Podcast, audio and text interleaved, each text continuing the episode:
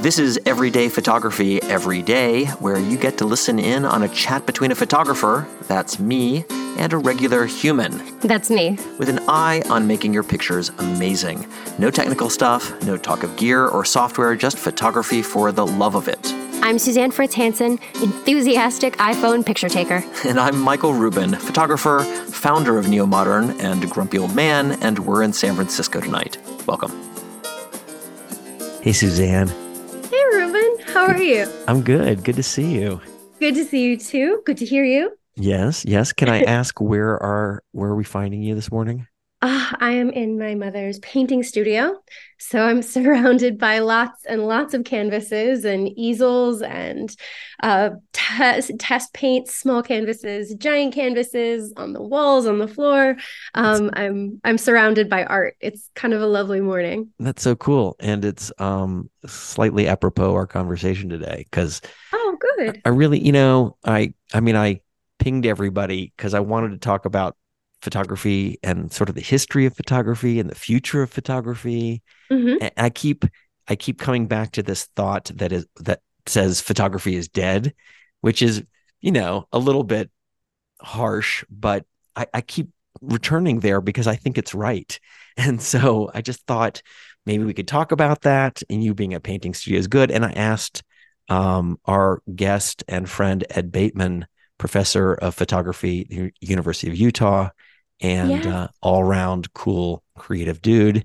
and And- love him. Just his enthusiasm is contagious. So I am so excited to have him back on the show. Good morning, Ed. Hello, morning. and I have to admit, I'm really tickled to see both of you again. It's because we're so damn funny, you know. That's what true. It, that's what it must be. Um.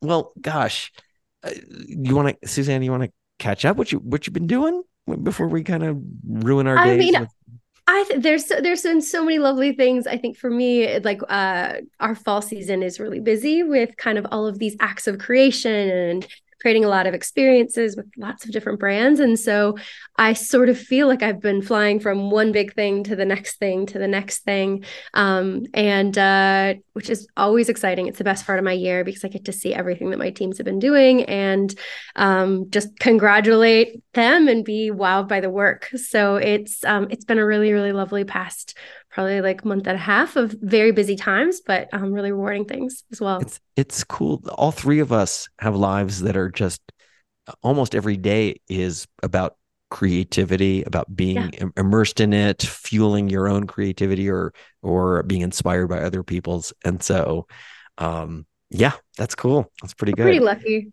I- how about I- you, Ed? How I- have you been since we've spoken last? Oh, actually, really well. Although uh, I'm a night owl, and so I've had about three hours sleep, oh, goodness. maybe. So you're your best. That's good. That's good.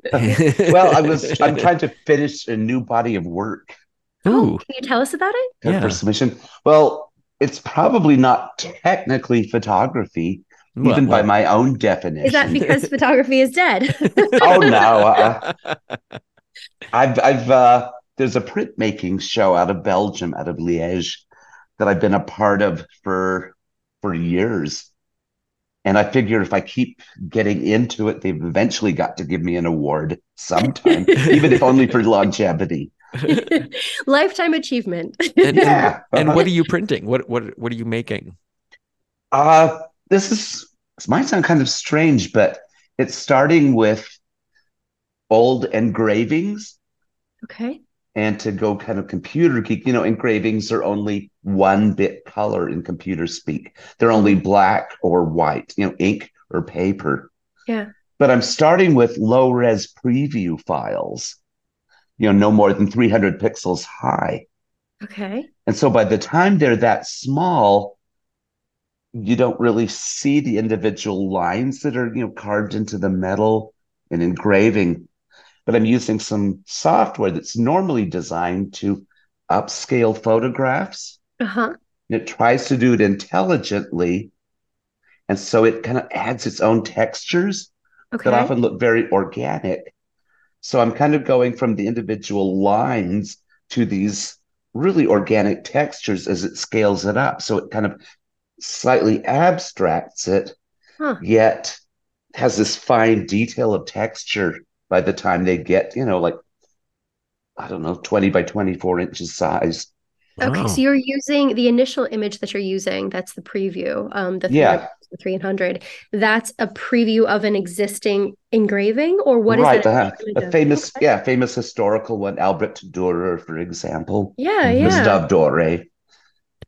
Okay. Fascinating. So, I'm reminded I'm reminded of a project that a friend of mine, Michael Hawley, did in the 80s at Lucasfilm, where he took not an etching, but he took a classical piece of music. I think it was Bach, and he'd written a very complicated algorithm, and he fed in the Bach, and it output a completely different piece of music, absolutely unique. You'd never heard any part Oh. of it, but it was completely based mathematically on the Bach. yeah, Hmm. And so at the time, this is like 1985, we were discussing did he write the music? Did he just, you know, is it, is it, uh, is it, it wasn't sampled from the Bach? Is it Yeah. certainly derivative? So as you talk about starting with this etching by this other artist and then applying yourself and adding technology and then coming up with a fully new piece of art that is your, your, yours, I would suggest, but to what degree? I mean, you know, it's it's derivative or borrowed from this etching, yeah.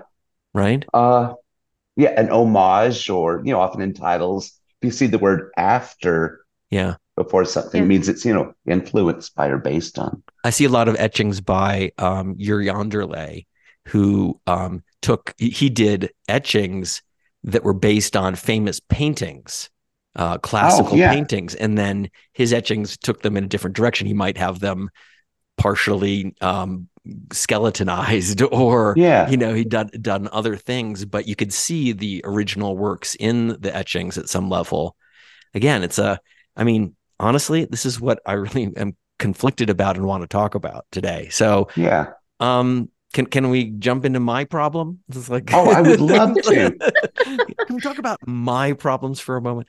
Um, Sure, I just- Rubin. What would you like to talk about? well, I'm just uh, it's there's the topic of the day is AI generated art, right? There's all this Mhm. work that whether it's DALL-E or Midjourney or whatever the technology, and, and we've talked about some of that stuff on the show before. Yeah. But um, it's getting to this point where it's really, I don't know. I don't know. It's getting very interesting. Uh, To me, it's uh, an argument that's sort of reductio ad absurdum, right? It, when you finally get to an AI generated image, and and I would specifically point you at what was the work? Um, oh yeah, there was a, a project that I saw called uh, 90 Miles. Have you seen that? Um, Mm. And it is a work by Michael Christopher Brown, and they are these absolutely photorealistic, beautiful photos capturing the experience of Cuban Cubans coming across the 90 miles from Cuba to the United States in the, you know, in another century, you know, a couple, you know, a couple, many decades ago, where there were really no photographs. And so he's taking a real event and he's portraying it in a very realistic way. And they look like, you know, photojournalism Yeah. but it's completely art, right? It's completely fictionalized of a real thing. It, it almost reminds me of Washington crossing the Delaware. You know that painting. It's it's on the verge of propaganda, right? It's it's been done after the fact. It's been um, perfected, eh, and and in a sense, that's what's going on here. But the metadata gets rapidly stripped off, right? You you don't know who did it. You don't know that it's AI, and suddenly it's in the the discourse of hi- the history of the world where you've got pictures of this historic event and how long before people start to not understand that this is fiction and does it matter i mean you could argue it doesn't matter and and in a sense i want to leap all the way back to some of the earliest discussions of photography and and uh ed you are teaching a course in the history of photography right now as we speak is that right You're, It's this is true, and I oh I I love the class. It's I'm just I used to hate history. I used to think history was the repository of all the worn out, used up old ideas. Hmm. yes and and now And uh, I think getting old enough to have some of my own history, I think that's kind of what changed it. Uh, but yeah, history is, is really a, a really a dynamic and changing thing, which is a total surprise to me. So in that Wait, well, I, before a question though on that, I mean, I think what's what's so interesting is, with history and the most interesting history classes I've had are ones that have actually combined um, combined art history with history. Because i mean photography's been around for a while but it's not the only thing. We had history before photography and paintings were actually one of the ways that it that it absolutely was captured. And so i think it's adding a layer of storytelling and it's i mean in this way for 90 miles this was is sort of a an undertold story in the context of, of a lot of other things. And so i think what michael christopher's doing is he's just bringing more attention to this yes it's 100% mm. art but it's it's contextualizing giving a visual of like this part of our you know storied history okay so let's think about photography um and it's always been it's always been subjective right it's like no matter how much you can pretend it might be in this objective capture of reality through this optical device. I think it was pretty well established, certainly by the 30s, that it's not at all, that it's absolutely biased purposefully. Uh, Ed Weston, in his day books in the early 30s, said that photography was a willful distortion of fact.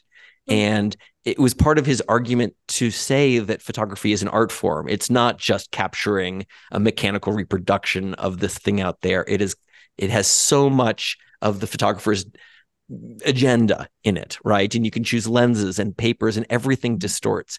But if that's true, and it is, of course, um, is it a continuum from the, this sort of f- documentary photography all the way through, you know, control setting up scenes all the way through retouching them to make them a little bit better all the way to you know adding uh, taking out elements in photoshop to make it clearer to using content aware fill to replace problem areas to an ai generated image. Like if it's a continuum then all of it is false and it doesn't really matter. You just it's all art it's all false. We don't use it for for journalism. It's always uh you know you, you accept that. Or or you draw a line in the sand and say unmodified things are photographs taken with an optical device of a continuous volume of time, uh, somehow reflecting what quote really happened out there understanding there's bias that we know how to deconstruct a photograph and, and recognize its bias. And then there's this line that says i've added or subtracted things. So it's no longer about the contemporaneousness of what is in the scene. I can now put that in or take that out and suddenly that's painting it's it's not um, that ai and photoshop are not technology plus photography so much as they're technology plus painting and that I can make a photorealistic painting in many different ways. And we interpret paintings differently than we interpret photography. We understand when we're seeing a painting that it has been created, someone's put all those things there purposefully. And while they are beautiful and they might tell stories, and Washington's crossing the Delaware or 90 miles, it has to be in a fundamentally different part of our brain than how we look at, quote, photography. Does that hold water? Is it necessary and does it hold water? That's really my my initial thought here. And Suzanne, you had a I think we'll get there, but I mean, I think I need to. We need to take a step back in your okay. premise. Okay. Um, I think one of the things that journalism is is also biased. As much as a journalist tries to be unbiased in the reporting, by the nature of the words that they choose, by the nature of the story that they're covering, what side of it that they may be able to feature, that even photojournalism is inherently it's trying to do its best to capture you know the context of the situation to give a visual that it's supporting that story However, anything that a human do human being is doing or creating is inevitably going to have some sort of they're trying to tell a story they're trying to convey something and so you can't tell everything. You have to pick a line you have to pick a narrative. Um i i so i think that there's there is no creation without bias. Like there there just isn't that doesn't exist. And so it's this spectrum of how much sort of how much how much effort are you putting into the more of this creation of this you know um, piece of art versus something I'm trying to be as straightforward as possible. So you're saying it's a continuum and that there is yes. no line, that there's really no fundamental difference other than the slippery slope between an AI generated thing or a Photoshop thing and Cartier-Bresson shooting on the I street. think you've identified a very that you've identified like the complete spectrum of options but it'd be very hard because like there's always going to you could pick a line at any given point and say okay this is the sun is right in my eyes. Um the uh where where this uh you could pick a line and say okay in this instance this is the dividing line but then you're going to look at another example and say actually for here it's going to fall more uh, onto this place. So i don't think that there's a hard can you? Well that's the question. that's the question because i think you can potentially draw a line between a, a painting and photography that there is, and painting doesn't mean it involves paint any more than photography involves a camera and oh. light exactly. right. But I want to hear what Ed has to but, say. But I'm the, really curious. But the photography is about the contemporaneousness of the elements in the frame. And you can use change lighting and exposure and color and all those things to help you see what's there to point you that way. You know mm-hmm. it has bias, but somehow that it's I think it's important that that be different from something where I add and subtract stuff to the scene and it becomes much more of a mixed media. It's a it's a mixed media of uh, of light generated objects, but I've put them together and now the fact that they're together is from me adding them as opposed to me moving around and using parallax and getting them in the frame together that that something that was actually once there. Yeah and, and, i think that it's the end results may look the same. You're not just looking at the final product and saying oh well that's they're effectively the same thing. I think the process and the language matters for how we interpret and understand stuff. And that i think that it's important to call a photograph a thing where all the things in the frame to a to a degree we're we're in that volume of time in that space in front of that device that someone else there also would have seen it even if they would have seen it a little differently but all those things were kind of there. The minute you can take out or put in things i think it changes it. And i think burning and dodging is removing but you can burn out something too much and it be, and it kind of crosses the line. But you can also diminish its emphasis and I think that its authenticity is what we're discussing. With that, that, All right, Ed. That, Ed, get in there. Jump in, Ed. Come on, come on. Now, there's, I mean, photography just totally fascinates me. And I think it will always remain mysterious because its relationship to truth and the real is so complex. Mm-hmm. Uh, I mean, there's a reason why there's a photograph on my driver's license and passport rather than a sketch. Yeah. We can agree that, for example, because in some ways it's as close to reality as, as anything I can think of that's, you know, not real. But yet, you know, we've already acknowledged how how does how does that all work and come about? And sometimes I find that analogies can be really useful. But you know, you talk about you know taking out or adding things.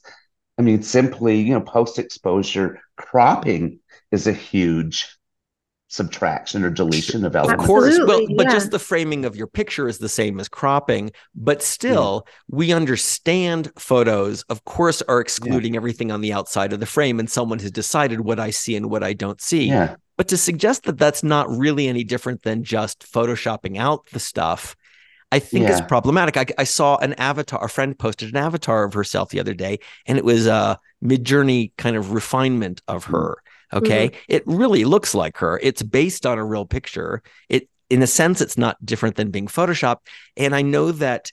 Uh, uh, that everybody wants a picture of themselves that looks good. It becomes iconic. It becomes our our brand at some level, and so we know it's not real. It's your brand icon. But I worry that you get into a place that says, every photo is distorted and faked at some level. So what's the difference? There's really no difference between the avatar mm-hmm. generated by the AI and the snapshot of you on your passport.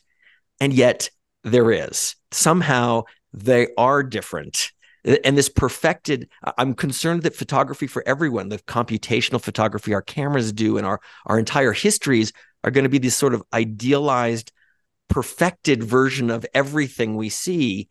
And I do believe there's going to be a reaction to that, which is I just want to see it real. I just want wabi sabi. Mm. I want it to, I want to know what was happening in front of there. I don't want this perfected version of history in my life. And every time I point the camera, it takes my picture and then it refines it with every photo ever taken of Mount Rushmore to make the most perfect shot of that thing. Is like, is that really what we want? Just this perfected version mm. of our lives? And I think I've got a good parallel analogy I mean, it used to be way before any of our times that if you wanted to listen to music, you'd have to go somewhere where music was being played or get some friends together and, you know, pull out your instruments or on your own, you know, whistle, sing, play an instrument. But then we started recording our music, which initially was the group of people, you know, probably small, standing around one microphone, recording it. And then we had, you know, multi-track start to form that was just sort of a little easier. But then we started to learn that the studio itself was a musical instrument hmm. that could manipulate things. This is before digital, this is just multi-track. And uh well, I guess, you know, in some ways it's like, you know, is the Beatles uh a day in the life is good vibrations any less authentic or true? Because you know it could only exist in that studio construction. Mm-hmm. i think some people i haven't heard much but i've had one friend say that's a challenge for bands to try to uh, match the kind of sound or audio quality or performance in a live performance that they get you know in the studio. I mean you know they can be similar but you know, we still call it music. We do, but people still, still respond and say, I hate do overproduced music. Like you get that argument yeah. in music too. I only like live performances. They're so real. They're yeah. so blah. And that I think that I mean you can call them all music, but you also have people who really draw a line between live performance and heavily produced studio yeah. things, right? And probably most of listen is fairly produced to some degree, but we still call it music. Mm-hmm. And it's I was kind of thinking about, you know, your desire. I don't think we're going to be able to break the overall label for photography. So I was thinking maybe what you really like is, you know, like roots music, roots photography is what is what okay. you you know well, that's interesting. Like you need to add a term because the one that is used so commonly has been kind of watered down that it, it applies to too many things because now actually a photo style also applies to generative art. You can say in the style of photography whether i'm using firefly or midjourney that that's how i want this to look you know photo well, I, real I, I don't know. I, I don't know I, you don't want a new term. You want to try to reclaim this term that may be past. Well, that may the, be the, too hard to reclaim. So when we look at the history, and I was reading um, the arguments in the uh, almost exactly hundred years ago, right now in the 1920s, um, you had uh, the world of pictorialism. You had you, you had a response to you had a response to the early the the late 1900s uh, the, the, late war, 1800s pandemic well you, no you had all coming out of like really hard times and then people wanted just to see beautiful things. Well, they wanted, they wanted it they wa- no they wanted it to look like paintings. They felt like that photography wasn't about like the early stuff was just this mechanical reproduction and they wanted to have their comment. They wanted to have emotional truth. It wasn't about veracity of image and they painted on their negatives and they shot them out of focus and and pictorialism was was the first step to say this is art. It's not mechanical. You have a lot of opportunity for the artist to do this thing. And photography emerged in pictorialist stuff. And then by the 30s you had another response to that which is you don't have to paint it. You don't have to make it fuzzy and make it look like a painting. The photo itself has enough in its in its unadulterated form. My position my composition my framing all that adds enough that you don't need to make it look like a painting. And, and that was the kind of the rise of modernism. That's what Ansel Adams and Ed Weston and all those guys were doing. Um, they weren't imitating another form. They were embracing the, the what the form itself, what cameras do. And then postmodernism happened where it was questioning whatever, everything, right? Truths. But I feel like the arguments you read about the, the role of pictorialism and modernism sound like the arguments today where they were debating whether how much modification can you do to an image and still leave it pure right? We are discussing that now 100 years later it's just become more in vogue because we have better tools for modifying it right? But i like dividing it as painting and photography. It it, it solves a lot of problems because it's that non-contemporaneous it's not the distortions it's the thing about time that is my issue i think. I don't like that i can take a picture and make it into something else other than uh, I, you know uh, it, i'm on thin ice here i get it i get it but i i just it's like you know I, I don't want people to lose appreciation for things like cartier-bresson and Elliott erwitt where it's the magic of the juxtapositions of the real things they saw that is their art and their power. And the moment a whole world looks at photos as being malleable and it doesn't really matter whether it really happened or not, I'm perfecting it. You don't even know how to understand something like an Elliott Erwitt photograph.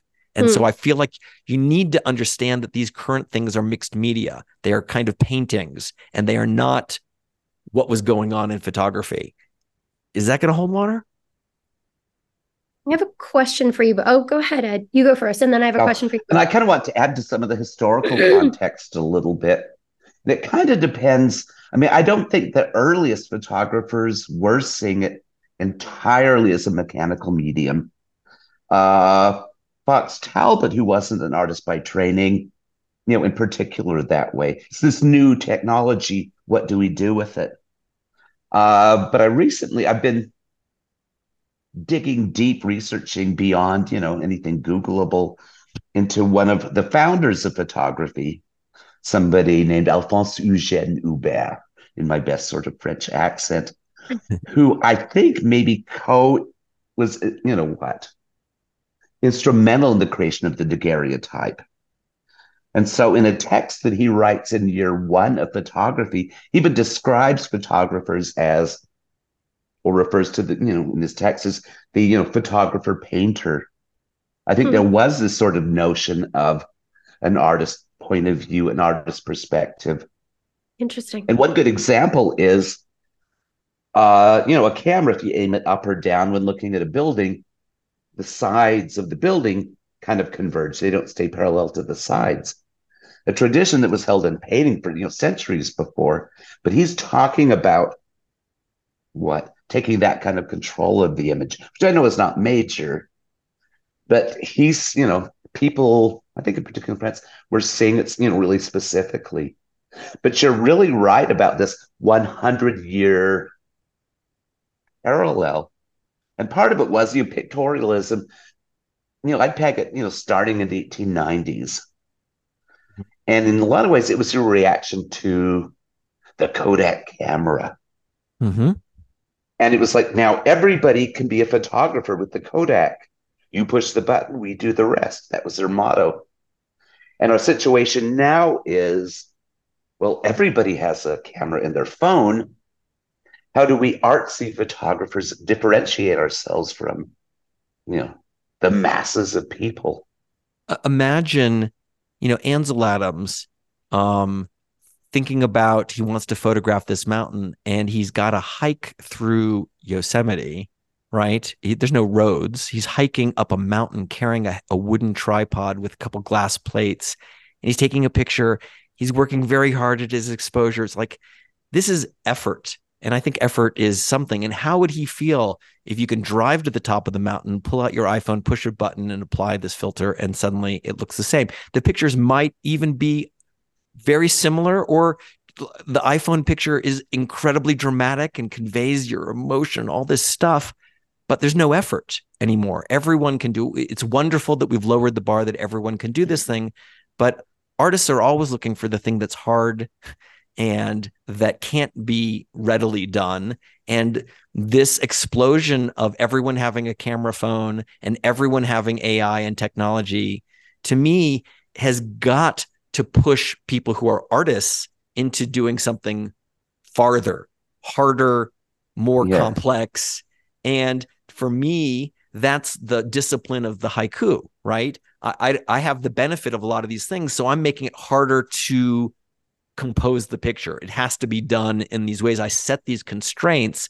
That's akin to making it more hard in the technology side where you've you've got to use film you've got to develop it in a dark room you've got to carry your tripod up the mountain or it's just too easy. And and so artists self differentiate they just they they want to not look like the guy with the iPhone. They want it to be something else. And i think that the collection of art is going to also respond where yeah that's a cool looking picture but if it just is a cool looking picture it's not enough. Everyone's got cool looking pictures everywhere and, and everyone can make them. So we need to raise the line. I mean, it so much is really in like the context of like how this was done, how this was created, the this the story of it. My my question for you too is is it makes me think of like Jackson Pollock, the painter, who you know kind of created this new technique, this new way of painting, but now people will go to a museum and say, I can do that. I can totally do that. That's not art. But the context was that had never been done before. Thinking of, you know, almost becoming this like performance element that was sort of captured in the splatter that was that was he was he was changing it it was much more abstract it wasn't a visual of anything that anyone could identify but he the way he thought about it and the way he processed and like well, this is what i want to capture is there any parallels to maybe the cycle of where photography is now of like it becomes that that it, that it is art because it's changing the, the the context of how this image was created. I'm not saying it's not art. I'm not going to go that far and argue that mm. these AI things. I think I've seen some of the most amazing, very difficult to create AI things by many people that are brilliant ideas, well mm-hmm. executed. So I, I don't want to push and say, oh, that stuff's not art. It's too easy. I just want to say it's not photography. You know, I just want to say mm-hmm. it's another art form.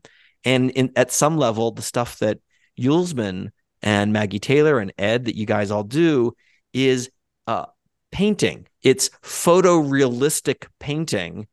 Um, or, you know, or you look at like Chuck Close, which is it's painting that looks like a photograph, and yeah. Uelsmann's is a photograph that actually kind of looks like a painting. You know, you've got these two edge cases. But in both cases, what I think is important, and I come back to this, is this idea of Joseph Pine's definitions of authenticity. Is it what it says it is? Is it true to itself? These are the the lines that he draws about how you look at something and whether it is authentic. Um, so the Uelsmanns and the you know the Uelsmanns in particular don't try to be something they're not. They're they are clearly modified, manufactured for our benefit. It's more interesting when you don't, you can't look at it and discern what you're seeing. It's not self-evident. The 90, the 90 miles or Ed, some of your historic stuff, it, it like purports to be this historic thing. And so the fun is in that it's not exactly. You need to discover that. That's the Chuck Close. It looks like a photograph, and then you get close and you realize it's a painting, right? Those those are fun places to play. But I think the definition of authenticity needs to be sewn into our understanding of photography. It used to be photographs were authentic almost by definition. You could use them in a court of law. And I would say that they are no longer that. That's one of the reasons I yeah. would suggest photography is dead, is like it has literally lost its affect that suggests the image you're looking at is real. And real, of course, we've got quotes around it, right? but that it's an authentic volume of time seen by someone and blah, blah, blah, right? Um, I think that authenticity is has got to be part of what photography is. And if it's not, then I would go forward and say then, uh, then photography is dead. It's lost its utilitarian function. It no longer serves to show something that reflects what I'm seeing, what I saw, because I could have just as easily created this fiction. And there's no way for you to know. It's not self evident. And as much as I love the content authenticity initiative from Adobe and all the other companies, they're solving it technologically in metadata and you can verify, but photographs are rarely verified. You have the af- the the impact of a photograph is instantaneous. Oh my God, the thing's on fire. Mm-hmm. Oh my God, that's happening. Um, seeing is believing. And if it's not clear, um, what modifications have happened, I think that we've now changed that form. I yeah. think we have. I mean, Rubin, you and I have talked a lot about this over the years, and I think I have a different approach to the need to trust an image is different than what you expect. I am okay seeing an image and seeing it as a piece of art and seeing it as like okay that has been created. If it's if it is trying to if it's been completely altered and it's photojournalism i think we both agree that there's there's the line. I think what's interesting about what you're saying and what i'm hearing you say is really about photography is about time and it's about a real moment where those objects were actually in space and time at this moment and i think for me that's like that that is the the the best sort of synthesis of like okay yes this is a decision tree. Yes does that apply or no it does not? Then it is not a true photograph.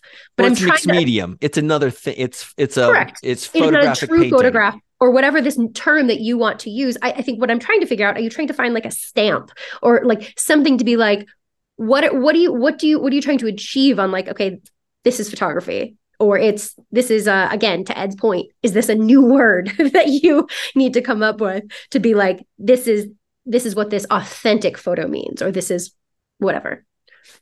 Well and i've just got to sort of jump in. I mean we have precedents i think in both directions. If you remember you know with moving images you know movies you know, we called it cinema and with this new technology that was electronic came out we called it video. Mm-hmm. Now it's all uh electronic yeah. in a way. Yeah. And we don't really say you know digital you know cinema or that's not video. You know it's just starting to all be called you know cinema you know or filmmaking you know anymore. The media parts mm. kind of you know stepped out. I mean so there was a precedent of distinguishing it with the name but you know the entire history of photography which i know you know has a lot of manipulation uh, Mia Fineman did that uh, exhibition and book Faking It.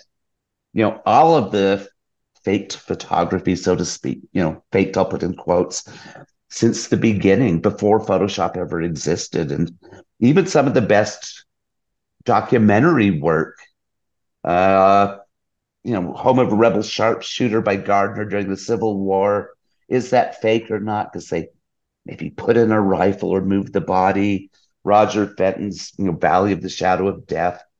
They moved some cannonballs or not. I mean, or I mean, that's Doisneau, you know, so, you know, that wonderful shot oh, by the kiss in in, in Paris, yeah. which purported to be photojournalistic, and it's a beautiful work of art but it was quite an upsetting moment when they realized he had staged it at some level, which they should have known because Doisneau staged all kinds of cool stuff. So, uh, you know, it does it did it change it from being photography? And I think the problem was that it wasn't clear what it was, not the final result. And so, right? I mean, the picture's great. Yeah. yeah. You know, I mean, only- and, and is that you know does the problem lie in the work or does it lie you know in us and our expectations? Sure sure Good sure. Question. I, or the picture of iwo jima the rosenthal's shot of hmm. them taking yeah. that shot. He um, they they raised the flag and then they didn't have a good camera shot of that. And so they went back for a variety of reasons and they shot and they raised another flag and he shot the second flag raising. But people argued that he had set it up or that it had been faked in some way. And he was really arguing he had nothing. There's actually a movie video that's also shot, movie video, um, yeah. that shows that they really did it on their own. And he just caught that app. And so he really yeah. did catch the moment, but it was a huge debate. He's like proving I really saw it. It wasn't set up, right? Yeah. Um, this authenticity, this veracity is important. And I feel like the language, the reason I want to tweak our language is that it's not serving us now. If you just call it a photograph and it was done with AI or done largely with AI or partially with Photoshop, I think that it changes how you need to interpret what you're seeing. And and so I think that language on top of technology needs to be modified, that photography isn't what it was. Um, and it's another thing if you do these things and we don't know how to parse that I, I know Suzanne, you love that it's like it's all modified, it's all in the service of beauty and emotion and communication. But I want to know what that was done. I, I want to know more about what led up to that image because I just don't know how to feel about what I'm seeing if that isn't in, entirely clear. And if the metadata is stripped off and there's no caption and photos are just on a wall, you don't have that. And it upsets me because then you're going to lose any feeling or appreciation about a whole body of work that I could go and make today. I could go AI. You can get a that. first read, but you're missing that deeper level, and that's really what you're craving when you're looking. Uh, that, that's what I'm hearing. It's like you can see it at the surface, and it's like okay, interesting or cool, but it doesn't mean anything to you unless you can fully understand how this was made. And is that fair to say? Well, if you look at a painting, you have a kind of reaction. You rarely freak out from a painting and say, "Oh my God, was that real?" Right? You know mm. it was created you know that and it allows you to interpret all the parts you see in it more in a different way it allows you to have a feeling none of them might be shock you know if they're more abstract you it's self-evident that it's a painting but if it's photorealistic you you know like chuck Close, they're playing with you that you're going to have that a little bit of that initial reaction and then you realize it's almost the two beats of a haiku it's like oh my god a photo oh it's a painting okay but if you don't pay that off I got a problem. No, I, I like that. Oh, it's a it's, it's just a painting. now, one of the things I love is you know, Susan Sontag did this great comparisons that shows how they're different. And I don't know, I'll, I'll try and I'll try it on you. you know, what's the difference between a fake painting and a fake photograph? And I'm, I'll, we'll kind of dig. She says that a fake painting is really only messing with you know like art history. A fake when we say it's a fake painting, oh you know Rembrandt didn't paint that or something like that. But when it's a fake photograph, then it becomes reality that's getting messed with, hmm.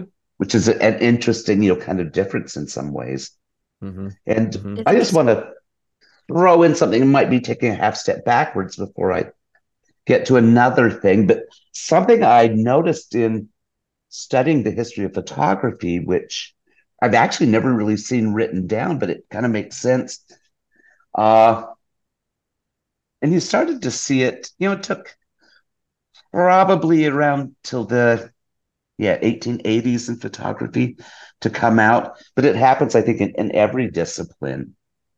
And that's okay you're you're a new young you know photographer artist you're you know in say your early 20s you're trying to enter this discipline and there's these uh, well it's it's filled with all these you know old guys and usually in the past it has been guys these old guys that have 40 years of experience on you 40 years of connection 40 you know or 20 years you know ahead of you and so as a new young artist your goal is how do i make my place among this every all the cards are stacked against me yeah. So it seems like about every generation finds some way to uh, undermine the authority of their predecessors.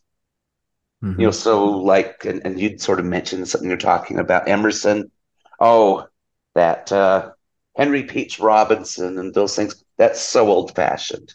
Mm-hmm. and, then, and so we had this kind of going all over. So you had the pictorialists, you know, as you mentioned, so this new young group, you know, the F64 people, Ansel Adams, Weston, they they can't, you know, they can kind of try, but they're not going to be able to compete and win with these people who've been doing it for 20 years longer. So they changed the rules on it completely. Oh no, no, the real, you know, the cool kids are doing this now. and it has this continuous cycle. And like you said, uh, you know, so, so don't you feel the cool kids today are going to look at AI and feel like, uh, like that's like everyone can do that. That's like I don't want to do that. I want to do something uh, unique to me and original, and and they're going to reject I feel it. like that will come back. I do. I feel like it's cyclical, and we're going to get so tired yeah. of these AI images that it's like, okay, you know what? This is a re- this is real. This Gross. makes I know too. lots. I know lots of young photographers who've got you know pinhole cameras and and film yeah. of every type, and and they want it. they don't mind the artifacts of photography they just want it to be real you know and uh, i think that that's nice you know?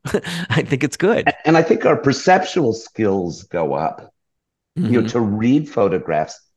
Uh you know if you hear stories about the first king kong movie you know the silent black and white about people being terrified by that. Mm-hmm. you know i mean but we look at it and think it's kind of silly.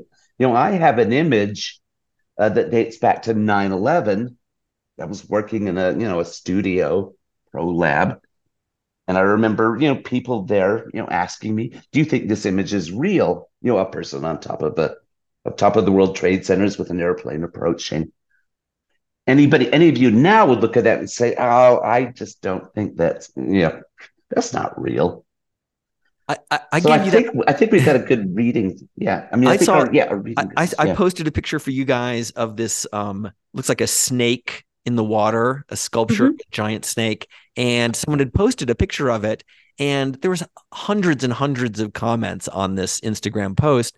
Whether people are, it's absolutely AI. That's crazy. That's faked. Even as people were saying, no, that's a real thing. That's what it looks like, and still people were arguing the validity of this. And I thought we're in trouble. They're debating a real thing and a real photograph because it's so clean and kind of interesting looking that it, it must be AI.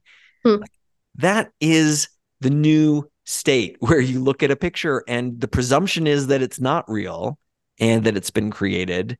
And I think that that's weird. I think that that's a, a new a new thing. And I would add that if you are a commercial photographer, if your job is to produce an image for someone, you're being hired, whether it's a wedding or a product or something.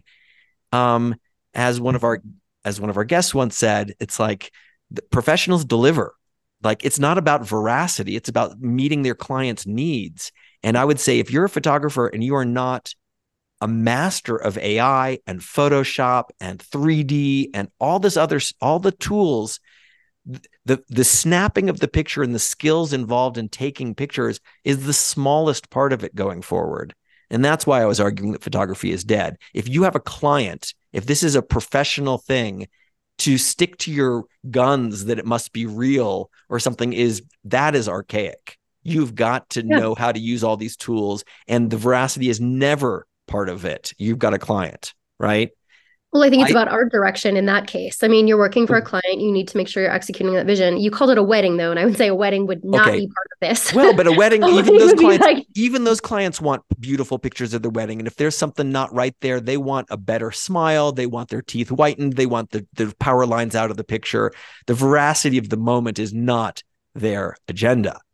And I think that we're getting to this place that like eh, that photography is no longer about taking a picture. It is about all of these other things. The weight has shifted to post production.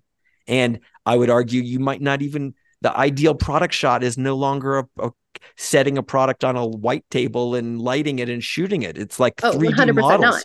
It's completely Un- something else, right? unless it's food, because you know there are legal rules about food photography. For so we're making up the so Yeah. these are hyper rules Yeah. we have laws legal things we have ethics of photojournalism but Yeah. the photojournalistic ethics are like a religious cult like we need to believe that they believe in these rules and will defend them to the death Yeah. Or else we aren't going to trust their photos anymore. And just look at the National Geographic issue with moving the guys in front of the pyramid, the camels in front of the pyramid. And it was the first time this had come up, but like National Geographic got bitch slapped. And they're like, okay, no modification of images in a in this. It's going to be about brand and it's going to be about believing that they believe the rules Otherwise, photography is completely useless. It will all be AI generated, and the point of sticking a camera somewhere is moot. unless it's for art. Unless it's, and, and if it's for art, you already made the point that it doesn't matter what modifications they've done. So even in art, it's moot. Unless it's your religion, unless it's your practice. unless it's your chosen con like con constraints to create your image. That's that right. And everybody knows that. And your brand is that you don't do that. Mhm. Um, you can't be a photographer who sometimes modifies stuff and then this one's not modified. Like you don't get to do that because no one will trust. It's about trust and authenticity. So either you're someone who modifies stuff to make it better, or you're someone who struggles to get the best picture in the moment that you're trying to get. I don't think you can be both. I, I don't know. I mean, I don't feel like life is that, that those heart of lines. I mean, I think you could do a series that you're like, okay, this this is this series is about these are these constraints for these pictures. I'm going to do another series that has different constraints. You know, I do, I I guess I don't have hard and fast rules on mm-hmm. an artist for their lifetime that they mm-hmm. could never experiment with different styles or different inspirate points of inspiration. But there was the photojournalist who went out um, and photographed stuff, and he's a legit journalist. But then he had modified some pictures, and everyone freaked out. And he's like, and all he said was, "Those were art." well, you're giving a one-off example as a going, what about this? Well, I mean, instead of it just being a general about. rule. That's I the one we you. know about in the famous example. But you, you know, Steve Curry. It was Steve Curry, and yeah. he mm-hmm. and you, like I don't think that that really holds water. That you can say I'm generally he's a predominantly a photojournalist, not an artist. I think if we're talking about artist, and this is where the, this is where this intentional photography needs to is giving yourself a constraint on how I want to create. I think that an artist has absolute freedom to change their inspiration for a collection of work, uh, a body of work, and then to move on to something else. And you use the word intentional. So in writing, there's this concept called the intentional fallacy. Tell us uh, more. Which is, let's see if I can describe it well. We often want to, and in educational settings, you use this idea that you can never know the intentions of the author. You know, you can look up his biography, but you, you just don't know if that's true or not. The author may say that, oh, my intentions were this, that, you know, the other, but you can never really look into the head of the author and knowing you're getting what? A true reading on intentions. All you really can go by is the work itself. You know, you, you know, you want to say, oh, well, you know, because Dostoevsky was in Russia and this and, you know, these historical contexts. It's, you know, they'll sometimes say it's a fallacy to trust in those things. It's the what's in the work itself is the only authentic thing you can maybe, you know, judge it by. Because otherwise you're you're trying to do mind reading or stuff. You you know, you're you're making up your own fiction to surround this work. Mm. Well, this is a thorny thing. I, I feel like I now know less than when I started. it's like I'm yeah. more conflicted about I want these hard lines. I don't know. Like the question my brother and friends have asked me is like, why do you want these hard lines? But I, yeah. and that is the question. And so I'm I'm left with just asking the posing these problems. Yeah. But I just as more and more fake news and augmented images end up in the in our media i just i feel like it's important we call them something else you know i don't know and i kind of want to know again you know once we hit you know art hmm. you know sort of all bets are off but i you know i keep thinking and i want to know what you think about this the famous work duchamp's fountain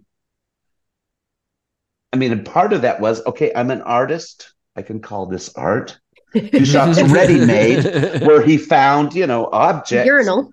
yeah. Yeah, exactly. And signed it. Takes a urinal and yeah, puts it in the show. Mm-hmm. I pronounce this art is, and this came up in one of my classes a little bit. We discussed it. Can I do the same thing by saying if I'm an artist and I call it a photograph?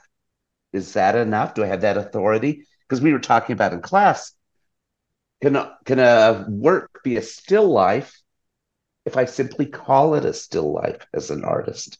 Mm. I'm reminded of the Instagram post that I can't remember the artist who literally took wholesale people's Instagram posts, blew them up huge, put them on mm, the wall yeah. of a museum, called them art, was selling them. And I believe that artist won that that was different fundamentally than the creation that they did posting it on Instagram that his well, was art and theirs was I don't know. His was a comment on what they were doing yeah. just by showing it in a gallery on a wall big. And not, not so much just, you know, art, but also that it was within the realm of, you know, fair use for copyright. commenting on, you know, yeah. Anyway, I I'm so glad you guys could help me ruin my morning with like more You're questions welcome. than I can handle. We're so, I mean, I think like any good journey, Rubin, I mean, I think if you think you know where exactly it's going to go, it's not that interesting. So I think having a conversation that makes you actually question the next step is is much more provocative. So Wow. Well, Thank I hope Eric. hope people listening will chime in and uh, let us know what you're thinking, where you stand on these issues, whether you think it's important. I think it's a return to modernism, uh, but- and not that all photography is. That I I guess I represent is kind of a different group. You know, that I just feel like photography should be this thing, and that I don't want Photoshop as part of it. I don't want certain types of modifications as part of it. That's me. That's me. What can I say? And Suzanne says you're on a journey, so I'll just say I think you're mid-journey on this process. well Touche. done. yeah. and, and on that note, I think we should wrap it up. Thank Thanks you. for coming. Oh, yeah. I thanks for letting your- me hang with you too. You two are, are fun. Anytime. Um, I will wrap it up. Our show is recorded and produced in Reno and Santa Fe. Go to neomodern.com slash podcast to get show notes, see photos, and post comments. Don't forget to subscribe on whatever service you're listening to us on now, and please leave reviews and ratings. We get new listeners from you telling your friends and spreading the word. If you know someone who might get something from us, send them a link. Thanks to Mitchell Foreman for our theme music. Ed, thank you for joining us today, and all of you for hanging out. We appreciate your attention and hope we've given you some things to think about. Until next time.